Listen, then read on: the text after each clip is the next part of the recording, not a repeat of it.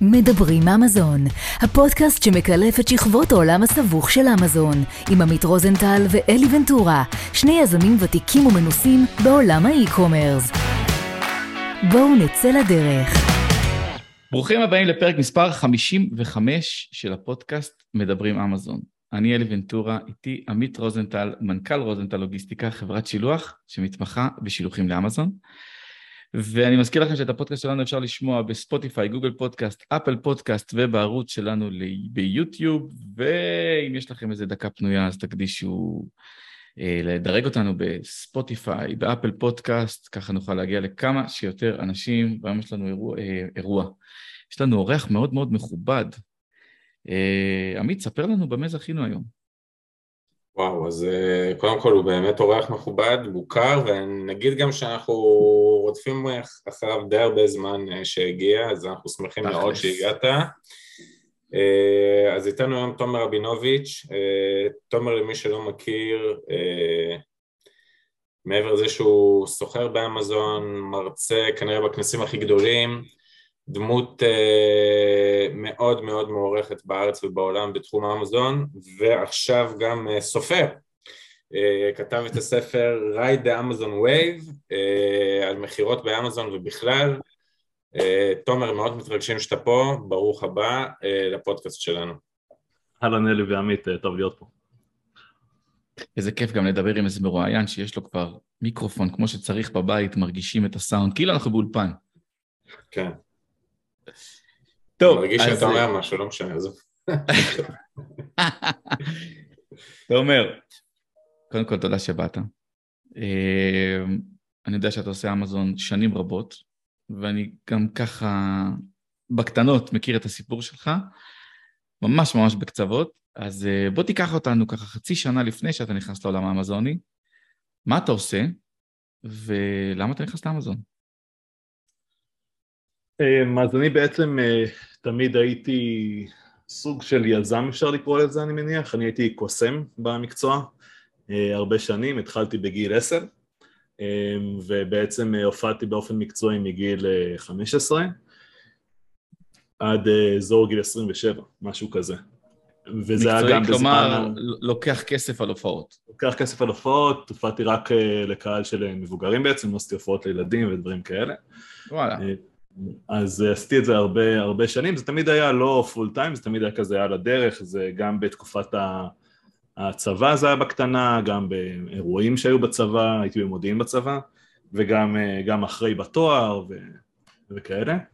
אז מה שעשיתי לפני, לפני אמזון, אז בעצם הייתי יושב ראש אגודת סטודנטים בתל חי, איפה שלמדתי, ניהלתי תחתיי משהו כמו 30-40 מתנדבים, ועבדתי מסביב לשעון, כמו כל אה, יו"ר אגודת סטודנטים אה, בערך, ומה שקרה זה שסיימתי את, התפקיד, אז התחלתי לעבוד במעוף, בקריית שמונה.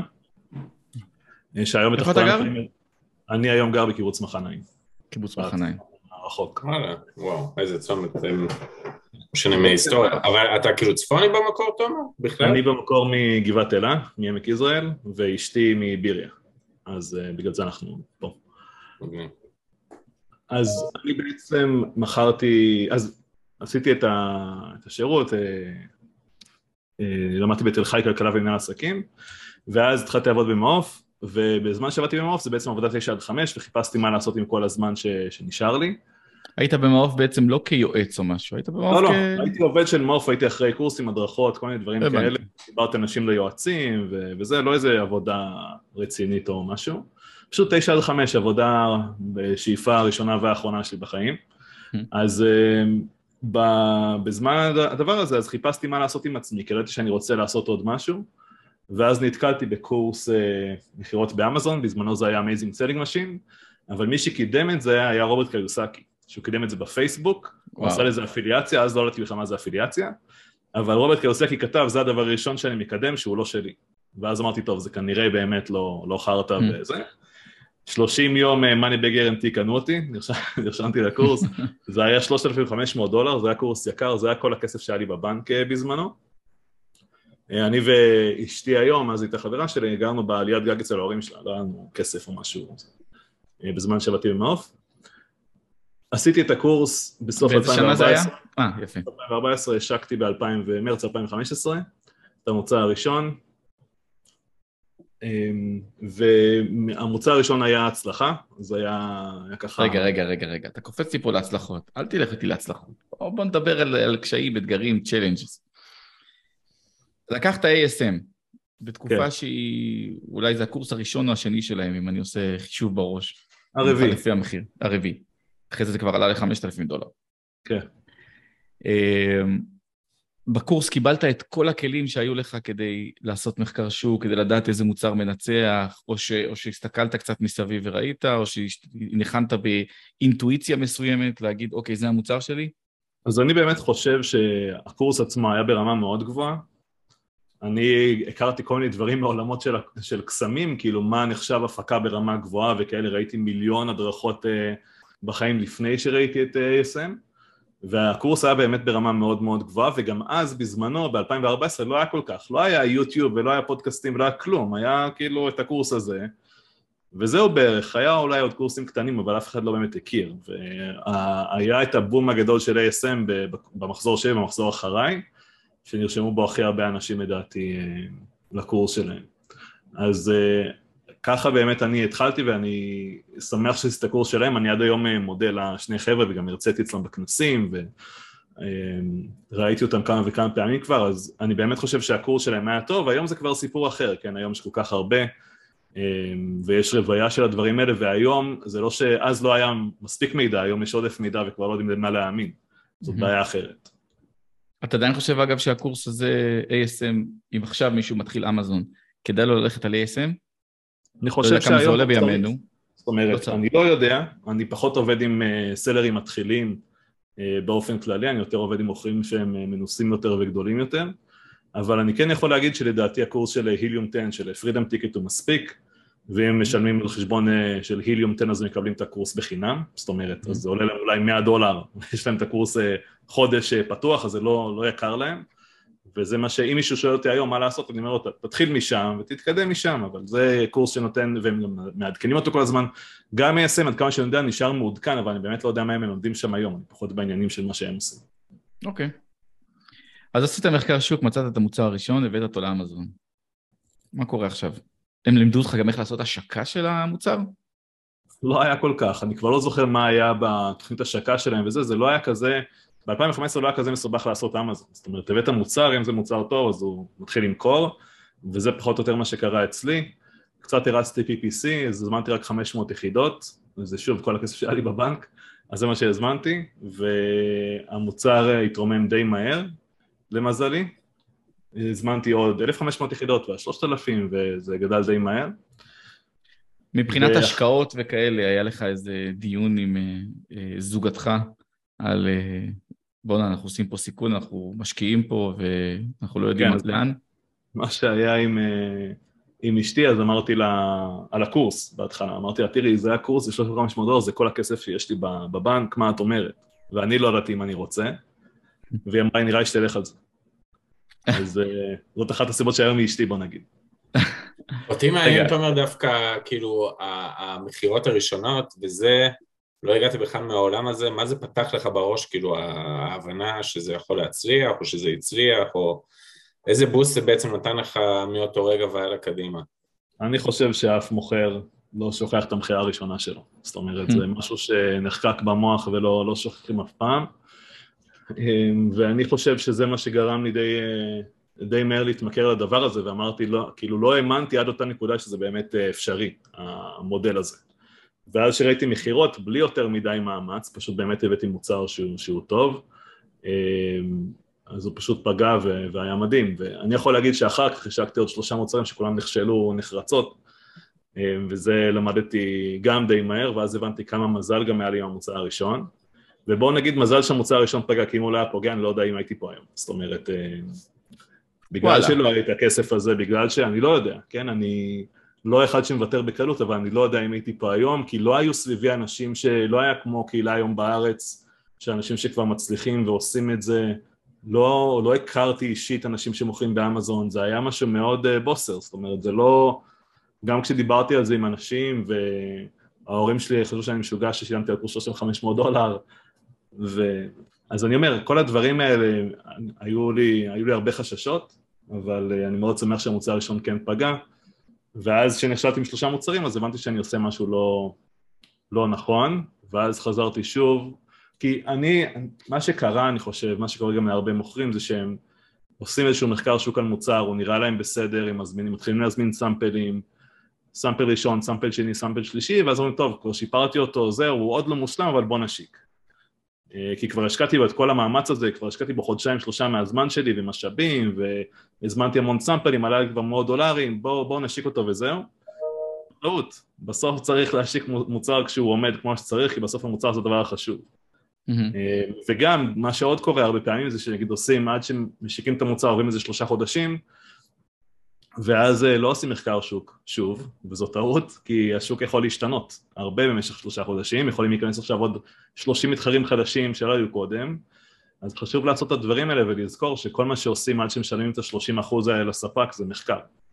עד אותה נקודה, ומה שאני תמיד ממליץ למוכרים היום זה שתמיד יהיו להם כמה וכמה מוצרים שהם במחקר, זאת אומרת אם יש מוצר אחד, שניים במחקר, זה לא עוזר וצריך שיהיו בין חמישה לעשרה מוצרים במחקר כל הזמן, כי יש מוצרים שיקחו שלושה חודשים מהזמן שעושים להם מחקר עד שהם בשוק, ויש מוצרים שיקח להם גם יותר משנה, אבל זה פשוט עניין של אה, תהליך.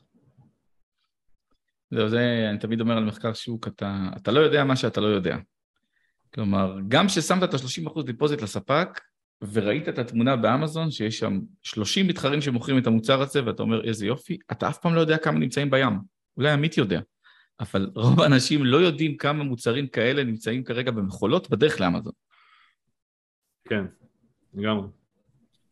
אוקיי, אז יש לנו מוצר אחד באמזון שהוא מצליח, יש לנו שלושה מוצרים, השלושה מוצרים הבאים זה וריאציות או שזה מוצרים אחרים לגמרי? לא, מוצרים אחרים לגמרי, חלק אפילו במותגים חדשים שפתחתי, אמרתי את זה, אני הבנתי את הקונספט, זה לא מסובך. אני ניצחתי את העולם. הייתי לגמרי גרידי פה וחשבתי שאני, שהבנתי. יופי, אז שלושה מוצרים עשית ונכשלו. האם זה הזמן שאתה אומר לעצמך, אוקיי, אני טוב כקוסם, בוא, בוא, נחזור רגע לבמות? לא, לא, לגמרי, לא, ממש לא, אני פשוט אמרתי, טוב, אז אני אנסה אולי לעשות מה שעשיתי בהתחלה, וזה ממש לשבת ולשפר את המוצר, או להביא מוצר יותר טוב ממה שקיים בשוק, ולא סתם להביא כזה מוצר אותו דבר כמו כולם, שפשוט מוכר טוב ולעשות העתק הדבק, זה פשוט לא עובד לדעתי באמזון מאז ומעולם. אז השקעתי קצת יותר מאמץ, וגם התחלתי להכניס וריאציות למוצר הראשון שכן מכר טוב.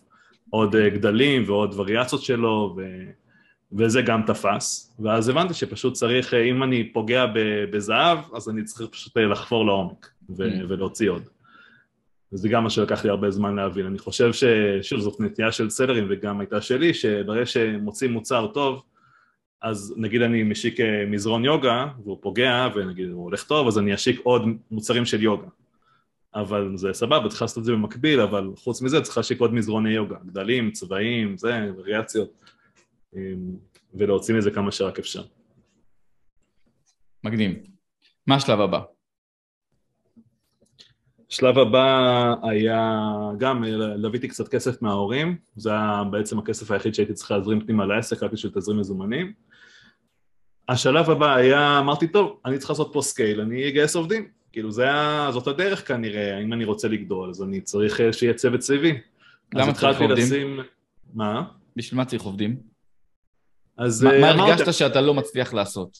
אמרתי, אני צריך לפנות מה... יותר, אני חושב שבסוף איך שאני רואה את זה, זה שיש את המיקרו ויש את המקרו. עכשיו, אם אני מתעסק בשוטף כל יום, השוטף זה בסוף שירות לקוחות, PPC, ניהול מלאי, כל מה שקשור ל-KPIs, תמחור, אופטימיזציה, כל הדברים האלה, אז אני לא יכול לעבוד ברמת המקרו, ברמה של איזה מוצרים חדשים להביא, איך להתרחב, איך להרחיב את העסק, מה לעשות, אי אפשר להתעסק גם וגם, אי אפשר רגע אחד לנהל את ה-PPC ורגע אחר לחשוב איזה מוצרים אני משיק, זה לא כל כך עובד ביחד, צריך או שאתה מתעסק בזה או בזה. אז אני אמרתי, אני צריך להוריד ממני את השוטף, אפילו שזה לא המון זמן, זה פשוט יותר עניין של פוקוס, אם אני מקבל ביקורת שלילית, פתאום אני יכול להיות מבואס יום שלם על השטות הזאת. אני לא רוצה לראות את זה בכלל, זה לא, לא אמור להיות רלוונטי ל, לרמת המקרו. וגם ידעתי קצת, היה לי קצת יכולות ניהול בגלל, גם בצבא עשיתי קצת וגם בתל חי עשיתי קצת, אז ידעתי קצת איך אני אמור אה, לנהל עובדים.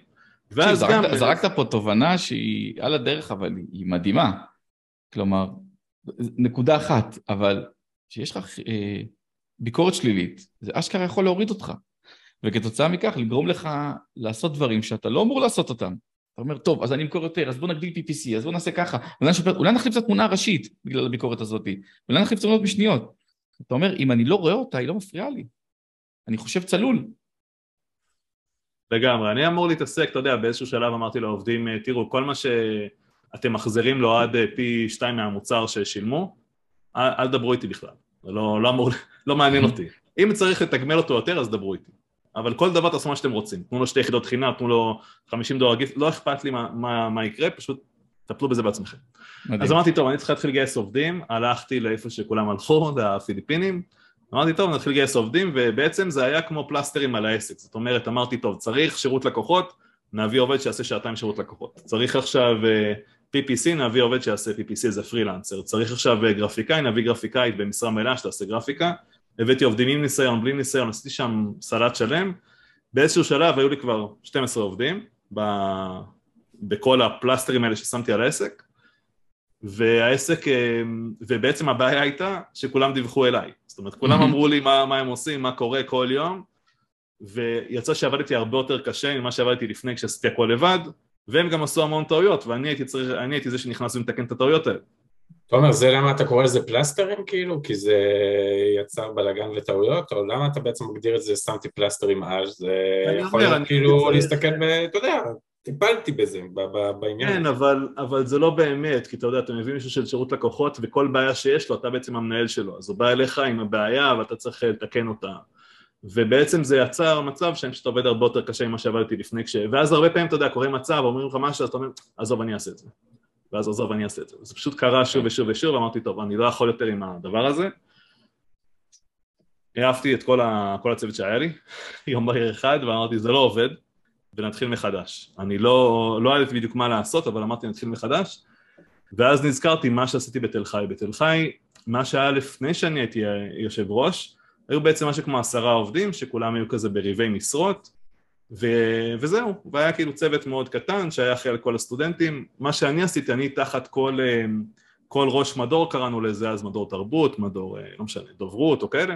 הכנסתי מתנדבים שהם סטודנטים שבעצם עשו כל מיני עבודות קטנות, נגיד אחד העלה פוסטים בפייסבוק, אחד עשה כל מיני דברים כאלה ואז הראש מדור היה בעצם מנהל, הוא לא, לא התעסק בשוטף יותר מדי, היה לו כל מיני חבר'ה תחתיו שהתעסקו בשוטף, ואז יצרנו משהו כמו 40 חבר'ה סביב האגודה.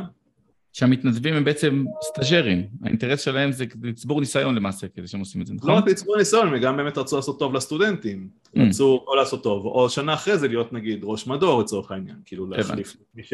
מי שמסיים את התואר. אז בעצם ב... בעסק אז אמרתי אוקיי בואו נעשה משהו אחר, אני העליתי אה, פוסט, ב... כאילו העליתי איזושהי מודעה ב Upwork, לא באמת מודעה, פשוט פוסט בחינם אה, זה, כתבתי אני מחפש אה, מישהי לשירות לקוחות לארבע שעות ביום, אבל הרעיון הוא שהיא תהפוך להיות מנהלת בסופו של דבר, זאת אומרת זה, ה... זה הרעיון, אבל היא תתחיל מהעבודה של שירות לקוחות.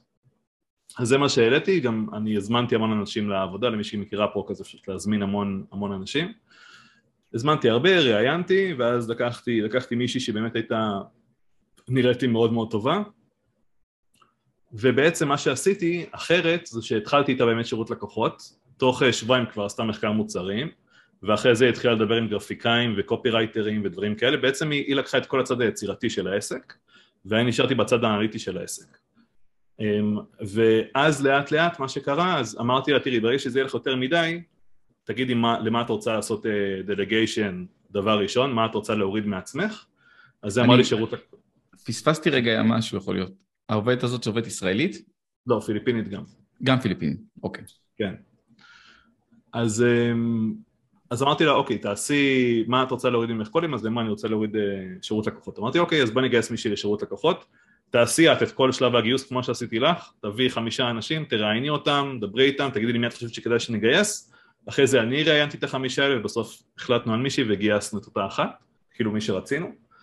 אותה בחורה בסוף הפכה להיות המנהלת האנליטית שלי, זאת אומרת יש היום שתי מנהלות, אחת מה שאני קורא לו marketing ואחת operations, uh, שה operations כולל בתוכו את כל הניהול של ה-PPC, ניהול מלאי, שזה צד אחד, ובצד השני יש לי את ה marketing, אז יש שם uh, customer experience, שזה בעצם כולל uh, כל מה שקשור לביקורות וניתוח מתחרים ו insertים וזה, יש את, ה, את הקריאייטיב שזה אומר אה, בחירת מוצרים, קופי רייטרים, אמ, צילום, גרפיקה, והצד השלישי זה כל הסושיאל מדיה. אז אה, זה בעיקר, בעיקר בסושיאל אנחנו עושים השקות. אז בעצם בניתי צוות של שתי מנהלות ועוד חמישה עובדים תחתם, יש לי בעצם צוות של שבעה עובדים, וכל העובדים שלי הם עובדים מה שנקרא זוטרים, זאת אומרת הם באו לעסק בלי ניסיון, אני, אני חושב שאחד הדברים שאני טוב בהם זה להגיד מה אני רוצה, להסביר באופן ברור מה אני רוצה ואז לדאוג שזה יקרה בסוף. אז אני חושב שזה מה שעשיתי טוב, אז בעצם כל השבעה עובדים האלה עובדים בעסק, אבל כל השאר אנחנו עושים outsourcing להכי טובים בתעשייה. לא משנה אם זה עכשיו, נגיד אין לנו in-house, אין לנו בתוך החברה גרפיקה עכשיו, או קופירייטר, או לא יודע מה, אנחנו עושים הכל outsourcing. אני גיליתי פשוט עם הזמן, כשהיה לי נגיד גרפיקאית, אז אמרתי, אוקיי, בואי תעשי עיצוב אריזה, עכשיו בואי תעשי הוראות. ולפעמים זה עובד על uh, כישורים שונים.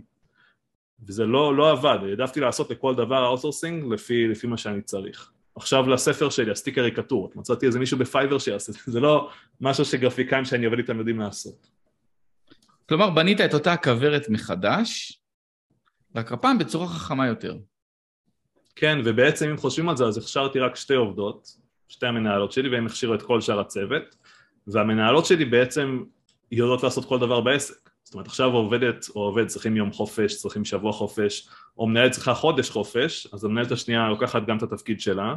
המנהלות אין להן עבודה ביום יום, לא עושות כלום ביום יום מבחינת עבודה שוטפת, הן מתעסקות ברמת המקרו, הן דואגות שהכל קורה, והן דואגות לעזור איפה, ש... איפה שיש חור וצריך לתת, לתת יד. דרך אגב, תומר, יש לי איזו שאלה אליך, כי אתה אמרת משהו, אמרת שאתה מאוד טוב ב... או שלמדת שאתה טוב ב...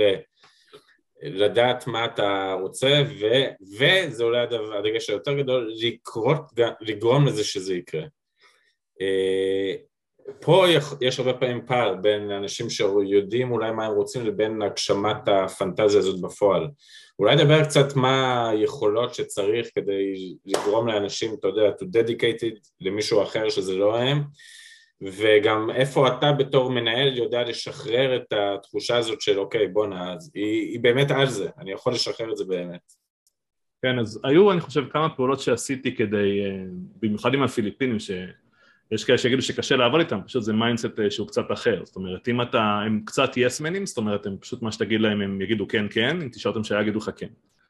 אז אני שיניתי את זה, כי נגיד אני אומר לה, טוב בואי צריך קופירייטר חדש, אז בעבר מה שהייתי עושה הייתי אומר טוב תביא חמישה קופירייטרים אמ, אז היא מביאה לי חמישה ואז אני כזה עובר על כל הקורות חיים, כל הזה, ה accounts ב Fiverr, לא משנה איפה, ואז אני אומר טוב בוא ניקח את זה.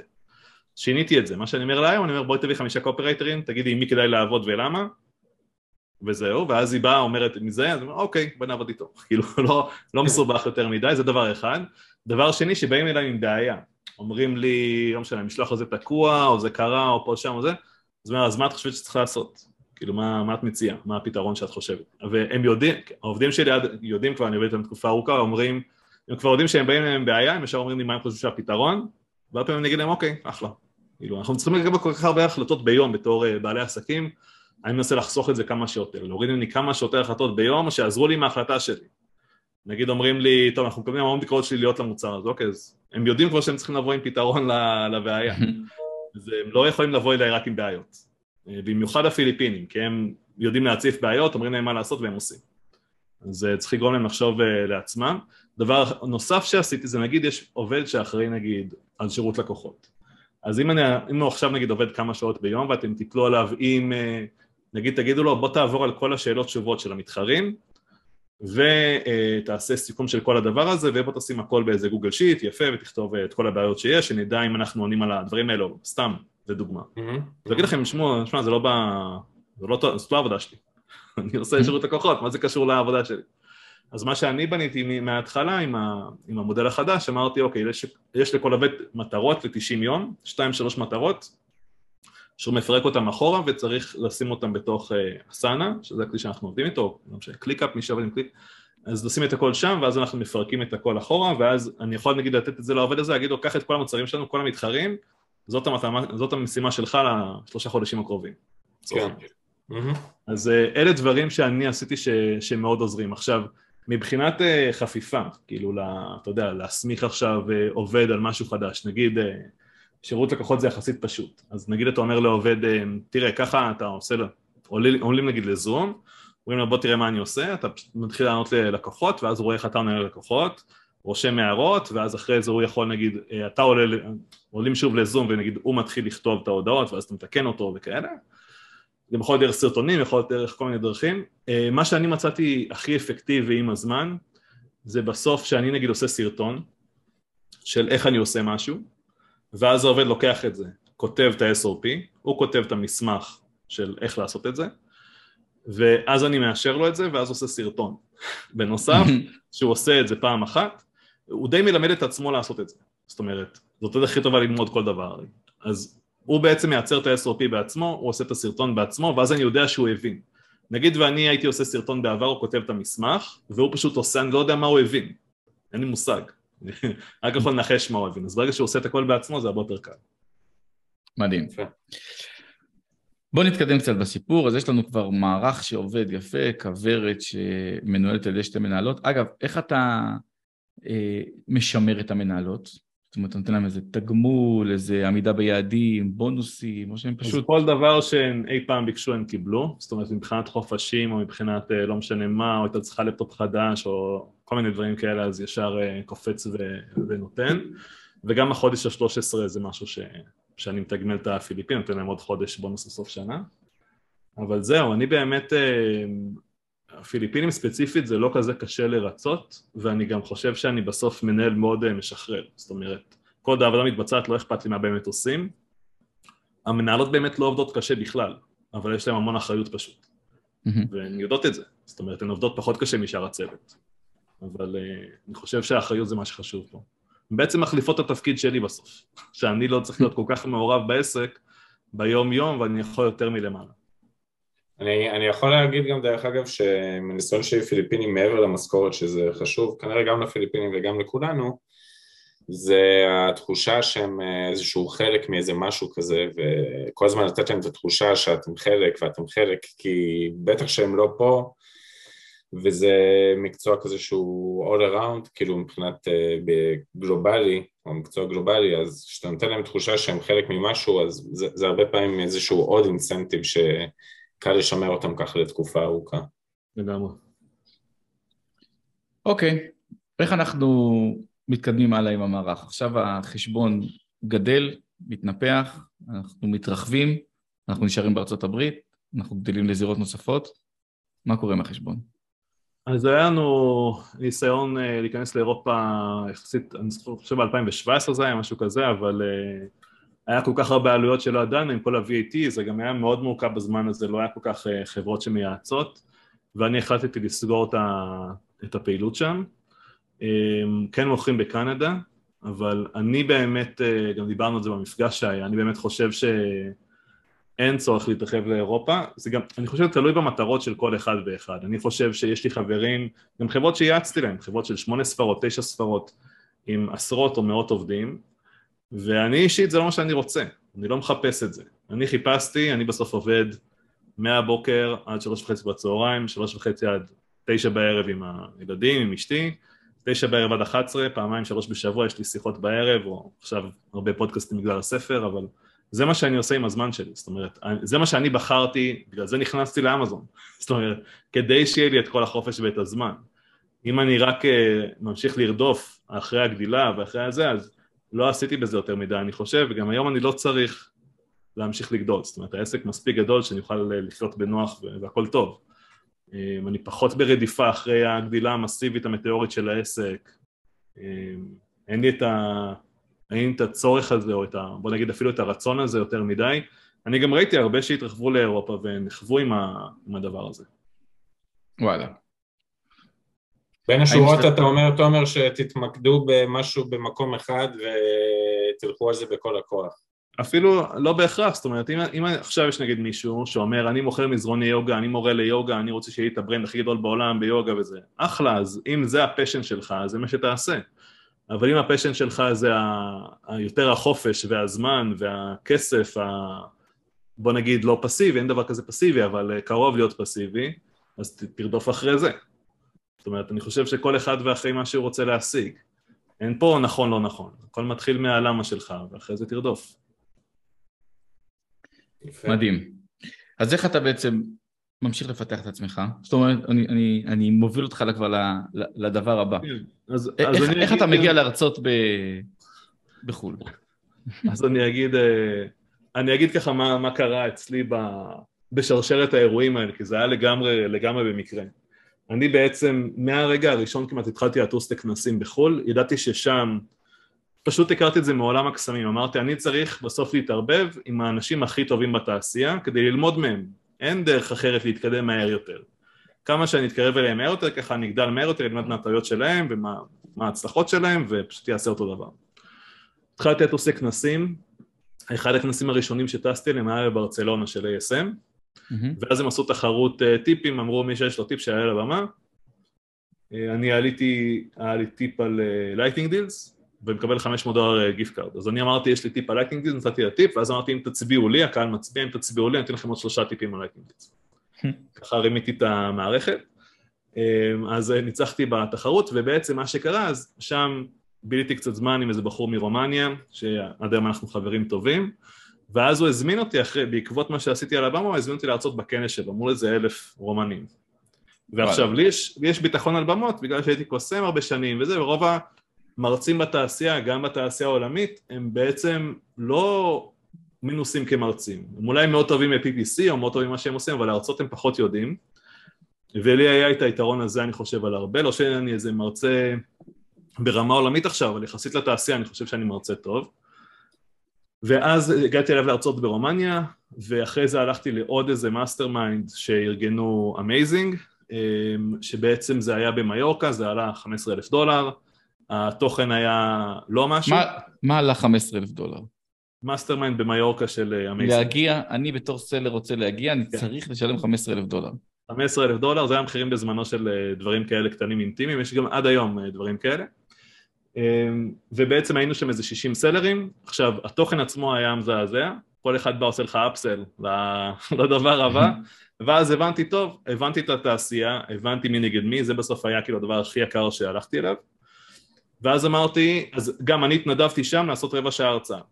הרבע שעה הרצאה הזאת שעשיתי גרמה לי להרצות בהוואי אחר כך ובעוד כל מיני מקומות כי הכרתי את כל האנשים שצריך דרך המשתתפים של הכנס שזכרו את התוכן שנתתי ואז אחרי, אחרי הדבר הזה במיורקה, הייתי שם עם אה, אשתי, אמרתי לה, זהו, אני עושה כנס בארץ, אני לא... אני אעשה לכנס שאני רוצה ללכת אליו, ואז ארגנתי את TopDog. TopDog היה בעצם TopDog Summit, היה הדבר הראשון שאני אה, הצעתי, זאת אומרת כמוצר, כשירות כלשהו.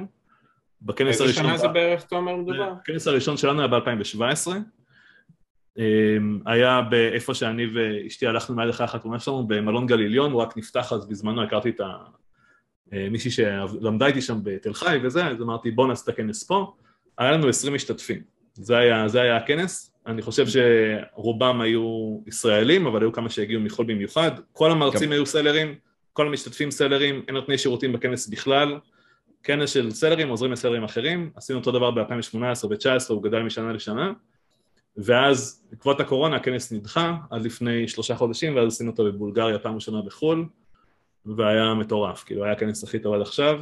אמ, ואני באמת מאוד מרוצה מהכנס הזה שהוא בסוף הכנס, אני לא מכיר עוד כנסים כאלה שבסוף אין אינטרס לאף אחד וכל המרצים גם שמגיעים הם בדרך כלל פעם ראשונה מרצים הם לא, הם פשוט מוכרים באמזון בעצמם. אני, אני אישית עוזר להם עם המצגות שלהם, עוזר להם עם התכנים שלהם, דואג שהכל יהיה ברמה מאוד גבוהה ומביא אנשים שידברו על נושאים שהם מאוד טובים בו, נגיד היה אחד שדיבר על אמזון יפן כי הוא מאוד טוב בזה, היה אחד שדיבר על איך הוא מנהל מהעובדים כי הוא, כי הוא ניהל צוות מאוד גדול, אז כל אחד בא עם איזשהו אה, נושא ומדבר עליו לעומק ויש לנו רק איזה שמונה מרצים על כנס של שלושה ימים כי כל השאר זה נטוורקינג ודיונים בשולחנות, נגיד נתנו כל שולחן מוצר ואמרנו בואו בוא תשיקו אותו, בואו תתכננו תוכנית השקה למוצר הזה, הבאנו אפילו מוצרים פיזיים. אה, ואמרנו לכל שולחן בואו תשפרו את המוצר, גם את הליסטינג, גם את המוצר עצמו, תגידו מה הייתם עושים וכאלה. אז זה מסוג הדברים שאנחנו עושים כי בסוף כל המוכרים עם 7-8 ספרות באמזון עם הרבה מאוד ניסיון אה, כנס באמת אה, שונה לגמרי מכל מה שיש בתעשייה. ואני, אם מישהו רוצה להרצות, לא משנה אם באמזון או בתחום אחר, מה שאני יכול, הטיפ שאני יכול לתת זה פשוט כל הזדמנות שיש לתת ערך. אני לא, מעולם לא ציפיתי לשום דבר חזרה, פשוט נתתי ערך כל הזדמנות שהייתה לי, גם אם הייתי משתתף, גם אם הייתי מרצה, גם אם הייתי מרצה להשתתף יותר ממה, ש... ממה שביקשו ממני בכל דרך אפשרית. ובאמת להביא, להביא תוכן טוב אם, אם מגיעים להרצות ולא לנסות למכור, אני לא מוכר שום דבר בהרצאות שלי, לא נראה לי שאי פעם עשיתי את זה גם אחרי שהיו לי שירותים ולשאלתך, שאלת גם מה עוד עשיתי, אז אני, אני חושב שהעסק באמזון הוא מאוד בעייתי תזרימית, כולנו יודעים את זה, mm-hmm. עמית בטח יודע יותר טוב מכולנו פה, אבל מאוד קשה לנהל את זה תזרימית. אני הבנתי שאני חייב לייצר לי עוד איזשהו מקור הכנסה אם אני לא רוצה לקחת הרבה, הרבה מימון מבחוץ.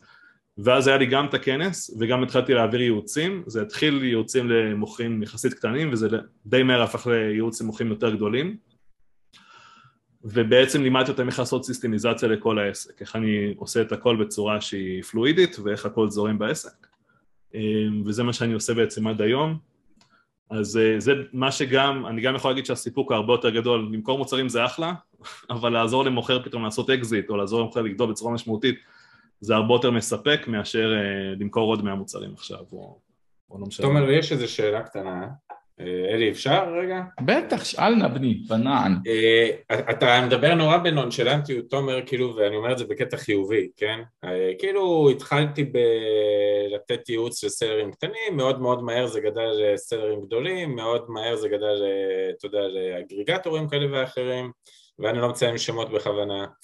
המעבר הזה הוא לא כזה פשוט כמו שאתה מתאר אותו, זאת אומרת שמישהו ייתן לך, מישהו שהוא מוכר 7-8 ספרות ייתן בך אמון אה,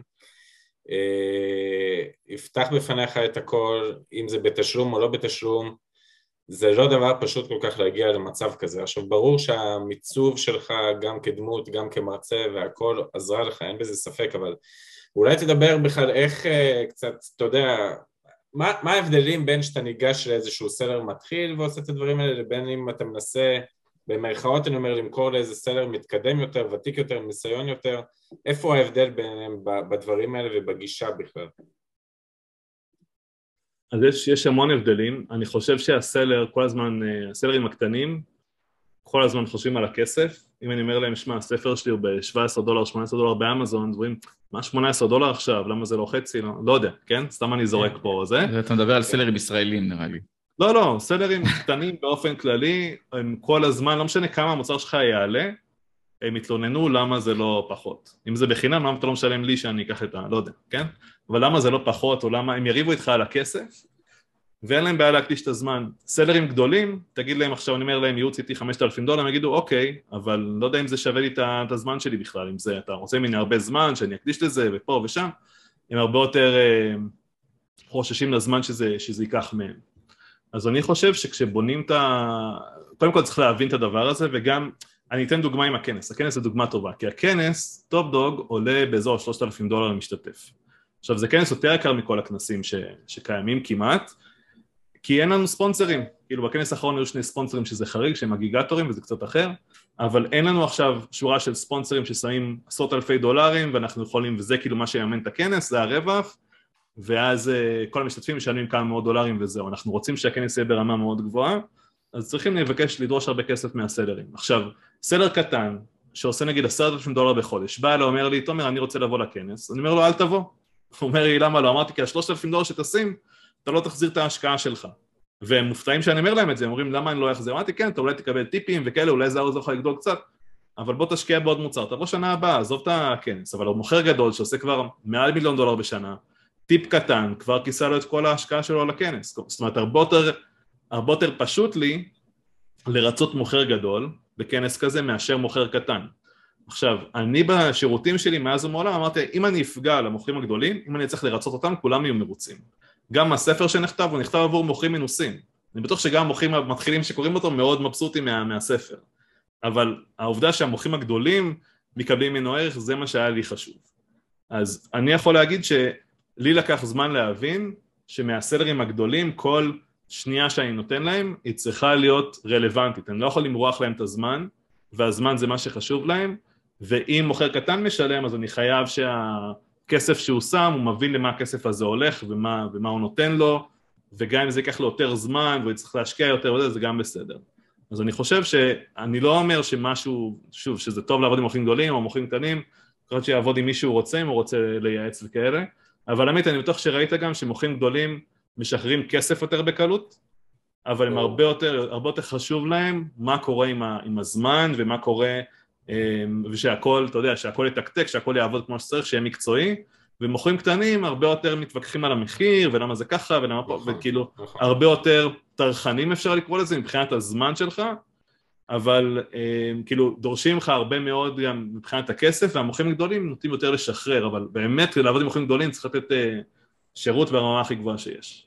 אני גם יכול להגיד שמוכרים גדולים באופן כללי בקטע הזה הם כאילו, כמו שאתה אמרת, הם מאוד נקודתיים, זאת אומרת גם אם אה, ניגשים אליי במקרה הזה, בסדר, הם, הם ניגשים לאיזה נקודה ספציפית שהם צריכים עזרה, הם לא מתחילים לדבר איתך בכללי על כל תהליך ומה הוא אומר, כי הם, הם מגיעים עם הבנה בסיסית לכל הדברים האלה, ו, וזה יתרון גדול. לגמרי, החיסרון אצלי עם מוכרים גדולים, כי אני מעביר להם ייעוץ, הם חושבים שהם יודעים הכל, הרבה מהם, אז אין לי איך לעזור להם, הם חושבים שהם יודעים הכל. אז כן. אז זה תלוי, אבל uh, אני אישית הרבה יותר אוהב לעבוד עם מוכרים גדולים, כי בעיקר אני חושב, כי ה mindset שלהם במקום הנכון, אני חושב שהם לא באים ממקום של, uh, של, לא יודע, אני חייב להם משהו, או דברים כאלה, הם באים באמת ממקום של, שרוצים לגדול ונטולי אגו, ולא יודעים הכל, ואני אישית מעדיף לעבוד איתם תמיד. עוד שאלה אחת, תומר, שמעניינת אותי, כי אני יודע שאתה עובד עם סלרים מכל המדינות למעשה, אין איזה, אתה יודע, נקודה ארה"ב למשל שספציפית. איך אתה כתומר, שאתה כאילו מגיע בתור יועץ, איך אתה יודע לעשות shifting לפי המנטליות של הבן אדם מאיפה הוא מגיע? כי אני יכול להגיד שנתקלתי הרבה מאוד, כשאתה מדבר עם sellers מאוסטרליה, עם ארה"ב, עם קנדה, כאילו כל אחד אתה צריך לדעת לרדת קודם כל לראש שלו בכלל, לאיך הבן אדם חושב. אז אני יכול להגיד פעם ראשונה שאני עושה פודקאסט בעברית, כאילו אני אומר לכם, ופעם ראשונה שאני אני מזכיר בכלל סכומים, כאילו על שירותים או זה, כי זה מה שנראה לי ישראלים יש להם בראש בתור, uh, כמה זה עולה לי, לפני שאתה בכלל כן. אומר, כמה, כמה אתה רוצה, כמה זה. כן. זה מה שיש להם בראש. Um, האמריקאים נגיד, צריך לדעת שאם נגיד אומרים להם משהו, אז הם לא מצפים שתגיד להם מחיר בשיחה, הם מצפים שתשלח להם הצעת מחיר במייל. אחרי זה הם מסודרת, שהם יוכלו לחשוב על זה ולהתלבט וכאלה. אז uh, אני חושב שהעובדה שהייתי קוסם הרבה שנים וגם יצא לי להיות קצת בארצות הברית ולעבוד קצת בעגלות ומכרתי שם קסמים וכאלה תשעה חודשים יצא לעשות הרבה קסמים להרבה אנשים מהעולם כאילו כי עבדנו באיזה קניון מלא בתיירים. אז בעצם המומחיות שלי הייתה קלוס-אפ מג'יק זאת אומרת לבוא לאנשים נגיד בחתונה או בזה ולעשות להם קסמים בזה. אז אני חושב שאני הרגשתי מאוד בנוח עם השנים לפנות לאנשים וישר לבנות איזשהו קשר למצוא איזה מכנה משותף וישר להתחיל לדבר אז אני חושב שהקליטה שלי מאוד מהירה באינטואיציה שלי איך לדבר עם אותו בן אדם ואני, מה שאני עושה, אני תמיד מנסה להגיע מה אתה צריך מה אתה צריך ואז איך שאני מוכר את השירות שלי אני יודע על מה לשים את הדגש בייעוץ זה קצת יותר קל, אבל אצלך אם אתה תדבר איתם על אה, מה, מה הייתה הבעיה במשלחים האחרונים שהיו לך, או מה זה, אתה יודע לאן לקחת את השיחה. כן. אה, כי אם זה נגיד לא, לא עניין המחיר, נגיד המחיר הוא פחות uh, פקטור פה, והיה להם כמה משלחים שהלכו לאיבוד, או לא יודע מה, אז אתה יכול לכוון את השיחה למקומות אחרים. נכון. בואו נתקדם קצת לכיוון ה... בואו נחזור רגע לאמזון, אנחנו קסמים רגע. אמ, עולם האקזיטים, זרקנו אותו פה לא מעט. אתה בעצמך חושב לעשות אקזיט? למכור את החשבון שלך? אז אני, הראייה שלי על אקזיטים היא השתנתה, זאת אומרת, אה, או. השתנתה כמה וכמה פעמים. כשכל הדבר הזה התחיל עם Thrasio, אני הייתי גם עם Thrasio בקשר, בקטע של לעזור להם, לייעץ להם וזה, ובסוף לא קרה. ו... וחבל. זה נראה... מה? וחבל שזה לא קרה. אם הם מקבלים איזה ייעוץ של איש אמזון. לא, בסדר, היה להם, אתה יודע, היה להם אנשים באמת הכי טובים בתעשייה, היה להם, ה-Head of M&A שלהם באירופה היה מאוד חזק, וקייסי גס שהוא חבר, וכל מיני חבר'ה שהם באמת, אה, באמת תותחים בתחומם. אז אני באמת חושב ש... אז זה היה מאוד, לי זה היה מאוד תמוה שמישהו בכלל יקנה עסק אמזון, זה היה נראה לי כאילו, מה, מה הוא יעשה איתו, העסק יהיה בירידה אם הוא לא ישיק לו עוד מוצרים, זה היה נראה לי כאילו מוזר, כל, ה, כל הקונספט בכלל. אבל אז שהם גדלו וגדלו והיו היוניקורן הכי מהיר בהיסטוריה, הגיע ל-Evaluation של 100 מיליארד דולר, אמרתי טוב, יש פה משהו, ואז התחילו לצאת להם כל מיני אגריגטורים אחרים. ואני יכול להזכיר שמות, אה, מה שקרה אז גם ברנדד אה, אה, יצרו איתי קשר בלינקדאין והאמת איך שזה קרה עם כל הגרטורים שעבדתי איתם זה שהם יצרו איתי קשר כי הם דיברו עם סלרים או שהם קנו עם סלרים שעבדו איתי ככה, mm. ככה הם שמעו עליי, אחרת הם לא, לא, אני לא אין לי פודקאסט ואני לא פעיל מדי ב social media ואני לא דוחף את עצמי יותר מדי, זה פשוט דרך sellers שהם דיברו איתם, כי עבדתי עם הרבה sellers גדולים. ומה שקרה עם ברנד, אז הם אמרו לי בוא תעשה, תייעץ לנו, אז ייעצתי קצת, הכשרתי יותר טוב את ה brand manager שלהם, ואז די מהר הכניסו אותי לעבוד עם ה-M&A'ים שלהם, שזאת אומרת להסתכל על המותגים שהם רוצים לרכוש ולקבל את דעתי ואיך אפשר להגדיל מהצד של אמזון את המותגים האלה.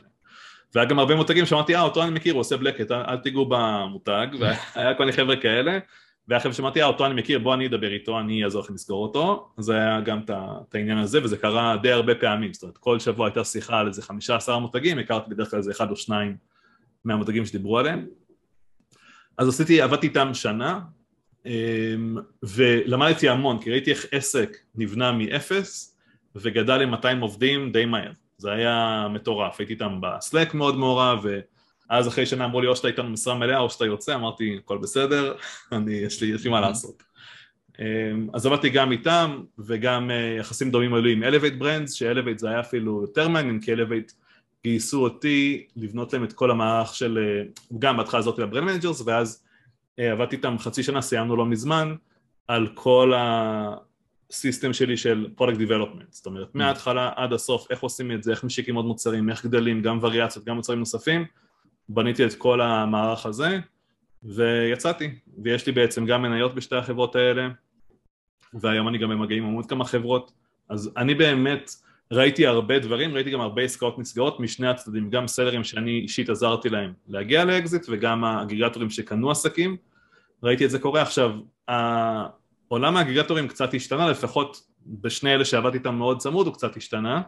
כמובן שכל עסק היום יכול להימכר, אבל מה ששמתי לב זה שהאגרגטורים החכמים אפשר לקרוא לזה, הבינו שכדאי שה seller יישאר איתם לתקופה אמ, של שנה, שנתיים, הרבה פעמים ה sellers לא רוצים, כי הם אומרים אני, מה אני עכשיו רוצה, עשיתי אקזיט כמה, כאילו שבע כן. ספרות וזה, למה שאני עכשיו אעבוד אצל מישהו? תן לי לשבת על הים עם מוחיטו. איך הם מצליחים למכור את הדבר הזה לסלרים, אני חושב שאם כולם יעשו את זה, אז הסלרים יבינו שזה חלק מהתהליך פשוט. אמ, ו- ואני חושב שזה יעשה רק, זה יכול לעשות גם טוב, מאוד טוב לסלרים, כן? אם זה יקרה, כי ה-earn-out וכמה שהם יקבלו בסוף יהיה יותר גדול. אמ, אז אה, אני חושב שזה דבר אחד שהשתנה, וגם אני חושב שכמה שיש יותר הזדמנויות להפוך את המותג הזה לממש brand, שבפוטנציאל לפחות יהיה גם מחוץ לאמזון, יתרחב לאירופה ויצליח, או דברים כאלה, ככה יש אה, סיכוי הרבה יותר גדול למצוא עוד קונים לעסק. אני לא אומר שהמוכר צריך לעשות את זה, להתרחב ל Shopify או retail או אירופה, הוא לא צריך לעשות אף אחד מהדברים האלה, אבל יש לו הרבה יותר סיכוי למכור במכפיל גבוה אם הוא יעשה, אם המותג שלו יהיה כל הדברים האלה, ואני רואה היום חבר'ה שהתחילו פעם שנייה, אחרי שהם מכרו פעם ראשונה והם לגמרי הולכים לכיוונים האלה. לגמרי הולכים כאילו לכיוון של בוא הנה זה ברנד שבאמת יכול להיות משהו ענק אמ, והם משקיעים בשוק אחד נגיד ארה"ב. אז אם אני לא מבין נכון את כל מה שאתה אומר על ה... אמרת אני קורא אחרת את המפה של ה... אני, אני מסתכל אחרת על עולם האגריגטורים. עולם האגריגטורים כאן כדי להישאר? אני, אני חושב שכן, אני לא רואה איך זה, איך זה ילך. מה יקרה למכפילים עם הזמן, אף אחד לא יודע אם יעלו או ירדו, או אם תהיה שוב עלייה אחרי הירידה שהייתה, או אני לא חושב שמישהו יכול, מישהו יש לו את התשובה לזה. על כמה הם היום בממוצע? אתם יכולים לזרוק פה? בדרך כלל עסקאות נסגרות ב... בין שלוש לחמש, שתיים וחצי לחמש. אולי בין שתיים לשש אפילו. כאילו תלוי את ה... תלוי בפוטנציאל, כן. מותגים מאוד גדולים שזה, וגם מותגים מאוד קטנים שנמכרים בכלום. זה... קצת, אה, זה מאוד תלוי, יש פה הרבה פקטורים לדבר הזה. תומר, אנחנו קצת מתקרבים לסוף, אז אני אחזור איתך לשאלה הקבועה שלנו, והתשובה שלך די מסקרנת אותי. אם היית זוכה מחר בעשרה מיליון דולר, נטו, מה היית עושה איתם? מה הייתי עושה איתם? עשרה מיליון דולר. אמ, האמת אני לא, לא יודע כמה החיים שלי היו משתנים, זאת אומרת מבחינת אה, בוא נגיד היום יום, או לא הייתי קונה לעצמי מותרות או, או משהו כזה, זה דברים שפחות מעניינים אותי. בן כמה אתה היום? 35. אוקיי. בדרך כלל לראות עם אה, טישרט שחור, ג'ינס, זה בדרך כלל, אם אני מרצה באיזה כן, יש לי שתי חליפות בארון שכאילו אני לובש אחת מהן וזהו בערך.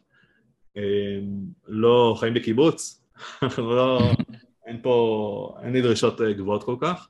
אני חושב, כן, אני הסתכלתי איך העולם נראה ב-2014-2015 עם אמזון. זאת אומרת, אני הייתי שם, ראיתי את כל הבום של הדבר הזה ואיך הכל התפוצץ ואיך כולם התחילו להשקיע בזה והיום כולנו יודעים שזה לא נעשה קל יותר. זאת אומרת, זה נעשה קשה יותר, מורכב יותר, צריך לדעת הרבה יותר, מי שרוצה להיכנס כנראה צריך להשקיע יותר, לא בהכרח מבחינת כסף, אבל מבחינת ידע בפיתוח של המוצר שלו, אי אפשר כבר לזרוק מוצר לאמזון עם איזו תמונה בסדר ושזה ימכור טוב, כנראה פחות עובד היום. אני גם רואה הרבה פחות שחקנים נכנסים לעולם הזה, זאת אומרת, אה, אני לא אומר לא להיכנס, אני אומר אבל להיכנס, מי שרוצה לעשות את זה פול טיים, מי שכאילו זה העתיד שלו, זה מה שהוא רוצה. אבל אני היום מסתכל מאוד מקרוב על השוק של ה-NFTs. והוא שוק מאוד מעניין, גם בהקשרים של e-commerce וגם באופן כללי, אני השקעתי בכמה פרויקטים, אה, לא יודע אם אני אקים פרויקט משלי, אבל אני כן חושב ש... שזה יכול מאוד להיות הדבר הגדול הבא. וואלה. אני לא יודע, כאילו גם אם מי שמכיר את Helium 10 נגיד, אז Helium 10, הבעלים של Helium 10 היה מני קוטס, מני קוטס עשה אקזיט מאוד גדול ל Helium 10, mm-hmm. מי שהיה CTO שלו, היום המנכ"ל, וגם הייתה לי שיחה איתו לפני איזה שבועיים בזום, אני באמת ביחסים מאוד טובים מהיליום 10, גם יועץ להם על הכנס חודש הבא, ו... ומני הקים פרויקט של NFT, אחרי שהוא ארבע שנים לא עשה כלום, אז אני גם מושקע בפרויקט הזה, ואני רואה פשוט מה קורה מחבר'ה שאני מעריך ועוקב אחריהם, ואני באמת חושב שמי שרוצה להבין מה זה הדבר הזה, הייתי משקיע שעה, שעתיים, שלוש בשבוע, פשוט לחפור על, ה, mm. על הנושא הזה.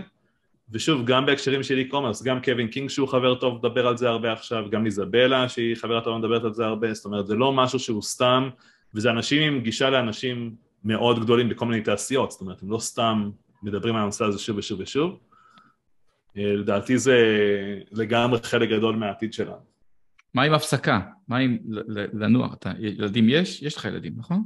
יש, שלושה ילדים, הקטנה בת שבועיים, הגדול בן אה, חמש. וואו, וואו. תודה, גדלו, נולדו לתוך העסק הזה. שאלו את הבן שלי מה אבא שלך עושה, אז הוא אמר עובד בבתי קפה. אין לו מושג כאילו מה קורה. אמ, והגננות שואלת אותי, תגיד, מה קורה עם הילד שלך? מה, לא יודע מה אתה עושה. אז, אמ, אז אני, אני כאילו, אז לגבי הפסקה, אז לקחתי חופשות אה, קצרות פה ושם, ואיך שאני רואה עם הספר גם, עם הספר אמרתי לעצמי כשהתחלתי לכתוב את הספר, זה לקח לי שנתיים כל הפרויקט הזה, אמרתי אני כותב אותו בידיעה שאני בתחום הזה, שאני נשאר בתחום הזה עוד שלוש-ארבע שנים אחרי שהספר יוצא. לפחות, מה יהיה אחרי זה אני לא יודע, אף אחד מאיתנו לא יודע מה יהיה עם אמזון עוד כמה שנים, אמ, אבל אני, אני כן יכול להגיד שרוב החברים שלי שמכרו את העסקים שלהם התחילו שוב, זאת אומרת הם עדיין רואים את זה כהזדמנות מטורפת, יש כמה אחרים שזלגו לנדל"ן או NFT או דברים כאלה, אבל הרוב התחילו את זה שוב כי הם אומרים יש פה עדיין הזדמנות מאוד מאוד גדולה להצליח. אז uh, אני באמת, uh, עם העשרה מיליון דולר האלה יש לי גם איזה פרויקט, לא אדבר עליו פה כי זה משהו, משהו גדול שגם ידרוש הרבה מאוד כסף, אבל זה יכול להיות משהו שכן הייתי משקיע בו מאמץ, אבל שוב, אחרי שהייתי מסיים את ה... העניין שלי עם אמזון, אתה סוגר את הסיפור הזה, זאת אומרת, יש לי עוד כמה שנים פה, עוד כמה שנים טובות פה. קיצר, אתה אומר מנוחה לא נראית בקרוב. כן, אבל מה זה מנוחה? זאת אומרת, אני כל יום עם משפחה עם הילדים, אנחנו, כאילו, אני לא עובד מאוד קשה ב, בעסק שלי באמזון, רוב הזמן שלי הולך לייעוצים היום ולעזור לסלרים, ו, וזה משהו שיותר מעניין אותי היום. יזם, בקיצר. ואני חושב יזם. שבסוף, אתה יודע, אני, מה שבניתי באמזון, אני חושב שזה מה שהרבה מוכרים רוצים לבנות לעצמם באמזון, זאת אומרת אה, שזאת הסיבה שהם התחילו. אה, היום כולם מדברים על אקזיט ולמכור את העסק וזה, אבל בוא נגיד ואתה לא מוכר את העסק, אני חושב שעסק צריך להיות מוכן למכירה, וגם לא מוכן למכירה בכל מצב, זאת אומרת, אם אתה לא תמכור, אתה צריך להמשיך להגדיל אותו כרגיל. אז כל הבנייה של צוות ואוטומציות ומערכות וזה, מי שרוצה באמת לקחת חופש של שבוע, שבועיים, אה, בלי לפתוח את הלפטופ, אז הוא צריך להגיע למצב שהוא יכול לעשות את זה. Mm. יפה. תומר רבינוביץ', תודה רבה על הסיפור הסופר מעניין ומעורר השראה שלך. אני מאחל לך המון המון בהצלחה. הספר, מי שרוצה, איפה, אני לא יודע איפה למצוא אותו, איפה למצוא אותו? באמזון? אתה לא מוכר אותו באיזה, לא עושה איזה דף נחיתה, הוא רק באנגלית. עשינו איזה דף נחיתה בעברית, אה, אבל אה, עדיף, עדיף אפילו באמזון, גם באמזון יש קינדל שזה כאילו פשוט יותר זול וזה, עולה על הקינדל. מצוין. ויאללה, אנחנו מחכים לפרסום על ה top dog הבא. סקרנת. יאללה, תודה לכם. שיהיה המון המון המון בהצלחה. תודה רבה על גאווה שאתה הזמן. ראשון בפודקאסט בעברית, זו גאווה גדולה, אלי, לא? לגמרי. יאללה, סלחה עליך, תומר. תודה. ביי ביי.